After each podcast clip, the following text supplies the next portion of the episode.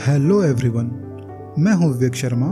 मैं आप सभी का स्वागत करता हूँ पिनाक पॉडकास्ट के सीज़न वन एपिसोड नंबर पाँच में। Beyond boundaries exploring the mysteries of Patal Lok सीमाओं के परे पताल लोक के रहस्यों की खोज। दोस्तों, आज हम भगवत पुराण और ब्रह्मांड पुराण के माध्यम से पताल के सात लोक और कुछ महान और शक्तिशाली दानवों राक्षसों और नागों को भी जानने की कोशिश करेंगे। और शायद आप लोगों ने इन दानों राक्षसों और नागों के नाम कहीं ना कहीं, कभी ना कभी ज़रूर सुने होंगे। और आज मैं आप लोगों को बताऊँगा उनका निवास स्थान कहाँ है और वे कैसे रहते हैं पाताल के ज़मीन पे।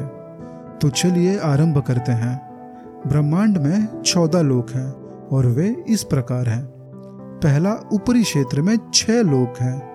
जैसे सत्यलोक, तपोलोक, जनलोक, महारलोक, स्वर्गलोक और भूअरलोक। मध्य क्षेत्र में पृथ्वी है और निच्चे का क्षेत्र जिसे पताल लोक कहा जाता है, उसमें बाकी के सात लोग आते हैं और वे इस प्रकार हैं।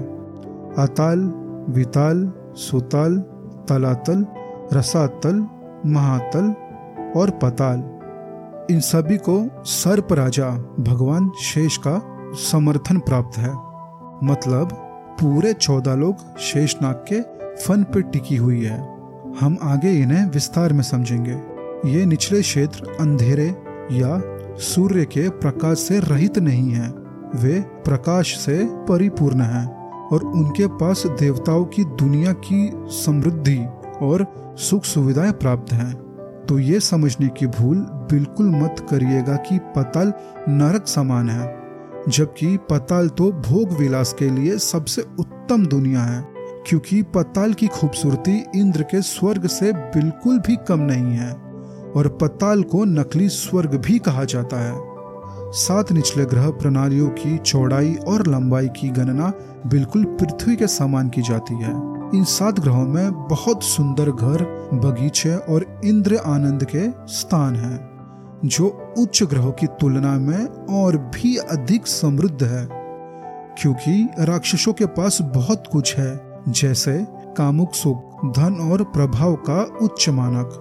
इन ग्रहों के अधिकांश निवासी जिन्हें दैत दानव और नाग के नाम से जाना जाता है, वे पताल में गृहस्थ के रूप में रहते हैं। उनकी पत्नियाँ, बच्चे, मित्र और समाज सभी पूरे तरह से मायावी भौतिक सुख में लगे हुए हैं।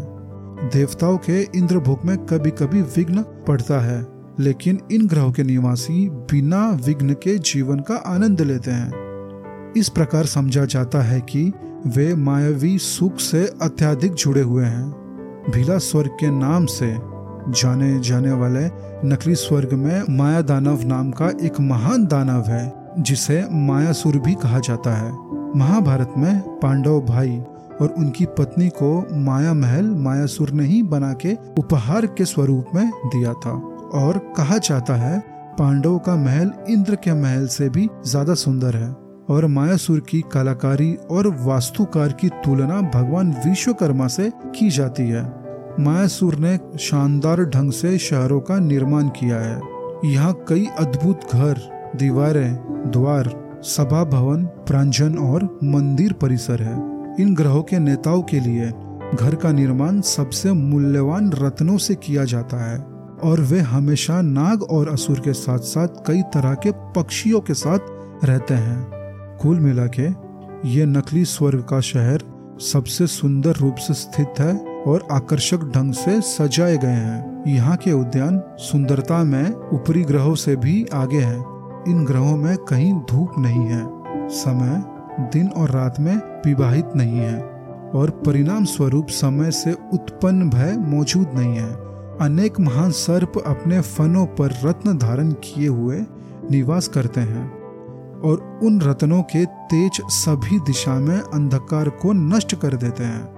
इन ग्रह के निवासी अद्भुत जड़ी बूटियों से बने रस का सेवन और स्नान करते हैं। इसलिए वे सभी चिंता और शारीरिक रोगों से मुक्त हो जाते हैं। इन्हें सफ़ेद बाल, झूरिया या विकलांगता का कोई अनुभव नहीं है, क्योंकि शारीरिक चमक फीकी नहीं पड़ती और उन्हें बुढ़ापे के कारण थकान भी नहीं होता। वे बहुत शुभता से रहते हैं और मृत्यु के स्थापित समय के अलावा कभी भी किसी भी चीज़ से इनकी मृत्यु नहीं होती और वे किसी से डरते नहीं हैं। चलिए अब एक एक करके सब सात पताल लोग को जानते हैं। निचली ग्रह अताल से शुरू होता है और यहाँ की मिट्टी काली है। इंद्र के शत्रु असुर के स्वामी नामुची का प्रसिद्ध महल प्रथम पताल में है और यहाँ माया दानव का पुत्र बाला नाम का एक राक्षस भी है। जिसे छियानवे प्रकार की रहस्यमय शक्तियाँ बनाई हैं। कुछ योगी और स्वामी आज भी लोगों को धोखा देने के लिए इन रहस्यमय शक्तियों का फ़ायदा उठाते हैं। केवल जमाई लेने से दानव बाला ने तीन प्रकार की स्त्रियाँ उत्पन्न की, जिन्हें शहरिनी, कामिनी और पुष्यली के नाम से जाना जाता है। शहरिनिया अपने ही समूह के पुरुषों से विवाह करना पसंद करती हैं। कामनिया किसी भी समूह के पुरुष से विवाह करना पसंद करती हैं और पुष्यली एक के बाद एक पतियों को बदलती हैं। यदि कोई पुरुष अतल ग्रह में प्रवेश करता है तो वे महिलाएँ तुरंत उसे पकड़ लेती हैं और उसे हटक जो भाँग से बना हुआ नशीला पदार्थ है, पिलाने के लिए प्रेरित करती हैं। वो नशीला पदार्थ पुरुष को ज़बरदस्त यौन शक्ति प्रदान करता है। जिसका फ़ायदा महिलाएँ अपने आनंद के लिए उठाती हैं। महिलाएँ उन्हें आकर्षक नज़रों, शब्दों, प्यार की मुस्कुराहट और फिर गले लगाने से मग्न मोह कर देती हैं। इस तरह वे पूरी संतुष्टि के साथ उनसे संबंध का आनंद लेने के लिए प्रेरित करती हैं। अपने बड़े हुए यौन शक्ति के कारण आदमी खुद को दस हज़ार हाथियों से भी ज़्यादा ताकतवर समझता है। खुद को सबसे उत्तम मानता है।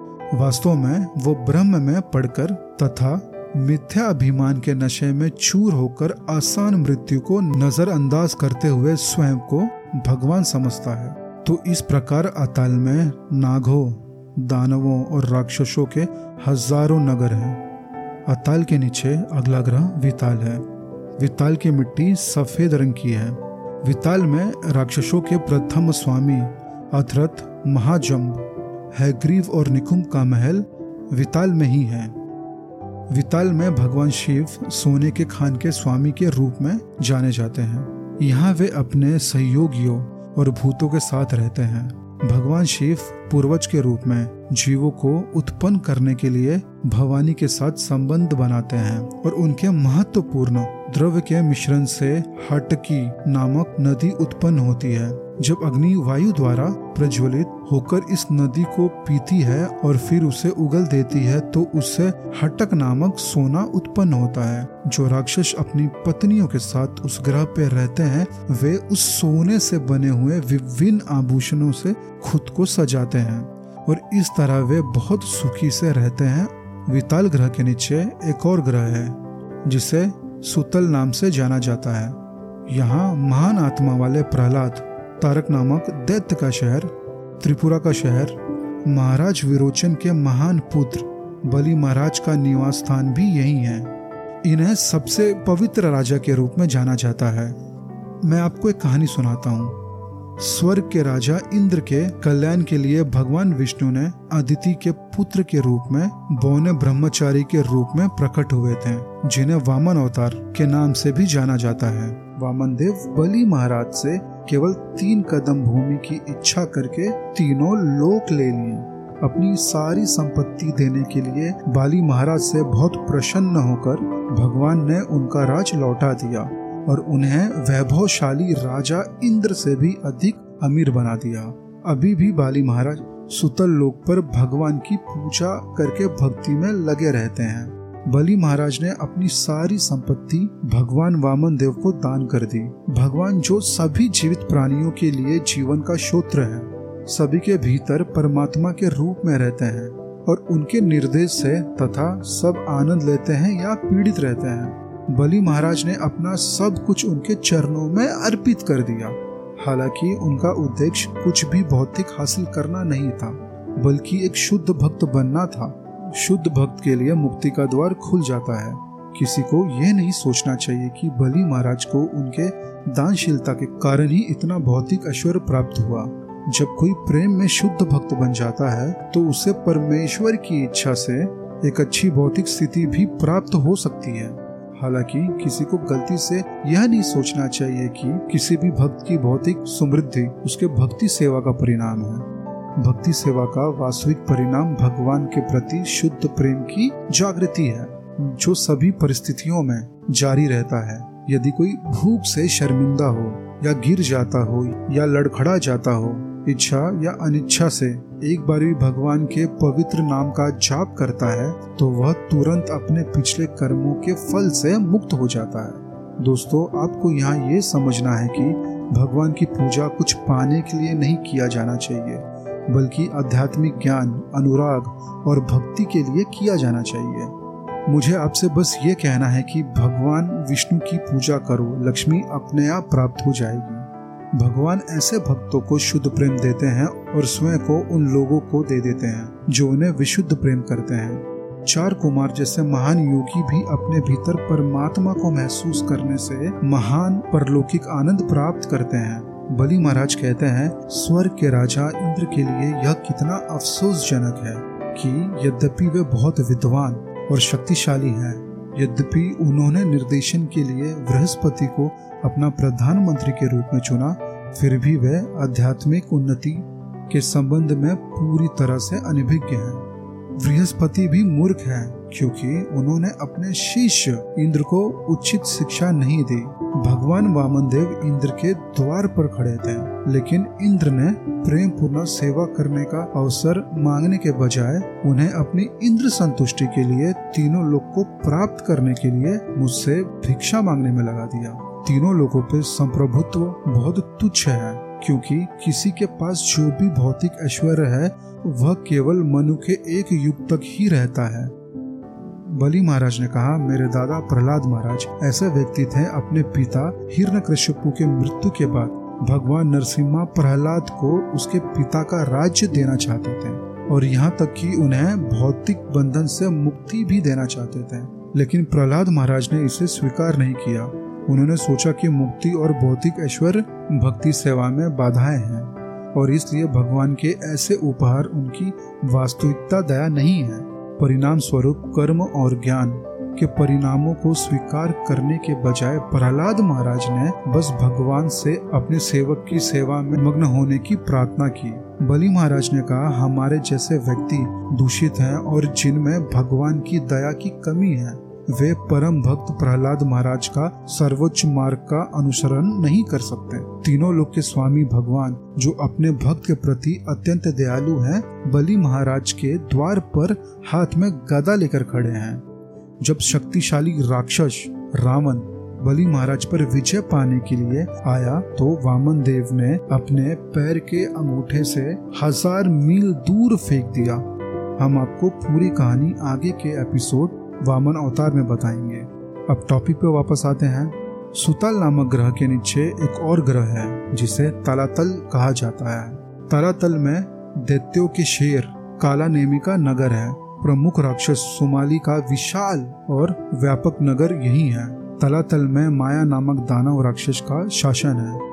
माया को सभी मायावियों के गुरु के रूप में जाना जाता है, जो जादू टोने की शक्तियों को आवाहन कर सकते हैं तीनों लोगों की भलाई के लिए। भगवान शिव जिन्हें त्रिपुरारी के नाम से भी जाना जाता है, एक बार माया के तीनों राज्यों को एक तीर से आग लगा दी थी। लेकिन बाद में उससे प्रसन्न होकर भगवान शिव ने उसका राज्य वापस लौटा दिया और उस समय से माया दानव को भगवान शिव का समर्थन प्राप्त हो गया और इसलिए वो ब्रह्म में है। भगवान विष्णु के सुदर्शन चक्र से डरने की ज़रूरत नहीं है। हम आपको आगे के एपिसोड में बताएँगे कैसे भगवान शिव का नाम त्रिपुरारी पड़ा। तालातल के नीचे महातल नामक ग्रह है। महातल की भूमि चट्टान से भरी हुई है और कंकड़ से भरा हुआ है। बुद्धिमान विरोचन, विद्युत अग्नि जीवा और हिरनाक्ष का निवास स्थान महातल ही है। यहाँ कदरू के वंशज अनेक फन वाले सांप का निवास स्थान भी है, जो हमेशा बहुत क्रोधित रहते हैं। प्रमुख नागों में कुहक, तक्षक कालिया और सुशैन है। महातल में सांप भगवान विष्णु के वाहक गरुड़ के डर से हमेशा परेशान रहते हैं। महातल के नीचे रसातल नामक ग्रह है। रसातल में दैत्यों के स्वामी केसरी का उत्कर्ष नगर है। धीति और धनु के राक्षसी पुत्र का निवास स्थान भी यही है। वे सभी देवताओं के शत्रु हैं और सांपों की तरह बीलों में निवास करते हैं। जन्म से ही वे अत्यंत शक्तिशाली और क्रूर होते हैं और उन्हें अपने ताकत पर गर्व होता है। वे हमेशा भगवान विष्णु के सुदर्शन चक्र से पराजित होते हैं। जब इंद्र की शर्मा नामक एक महिला दूत एक विशेष श्राप देती है तो महातल के सर्प राक्षस इंद्र से बहुत भयभीत हो जाते हैं। वासुकी नामक नागों का राजा का निवास स्थान रसातल ही है। रसातल के नीचे एक और ग्रह है, जिसे पाताल या नागलोक के नाम से भी जाना जाता है। क्या आपको पता है पताल की धरती सोने की है? पताल में ही दैत्यों का महान नगर मुचुकुंद है। पताल में कई नाग हैं, जो नागलोक के स्वामी हैं। जिन्हें संख कुलिका, महाशंख, श्वेत, धनंजय धिद्राष्ट्र शंखचूड़, कंबला, इनमें से प्रमुख वासुकी हैं। वे सभी अत्यंत क्रोधी हैं और वे बहुत से फन वाले सांप हैं। किसी के पाँच फन, किसी के सात, किसी के दस, किसी के सौ तो और किसी के हज़ार। ये फन बहुमूल्य रत्नों से सुशोभित हैं और रत्नों से निकलने वाली रोशनी भीला स्वर्ग की संपूर्ण ग्रह प्रणाली को रोशन करती है। पाताल संबल लैंगिक पुरुषों और महिलाओं से भरा हुआ है। कई योजन तक फैले पताल के अंतिम छोर पर शेष आत्मा है। मतलब नागों के राजा शेष नाग का निवास है। दोस्तों, इस तरह हमने आपको पताल के सात लोग के बारे में बताया। मैं आशा करता हूँ आप लोगों को ये एपिसोड पसंद आया होगा। आज के एपिसोड में इतना ही। अगले एपिसोड में हम नागों के राजा शेष नाग के बारे में जानेंगे। Thank you.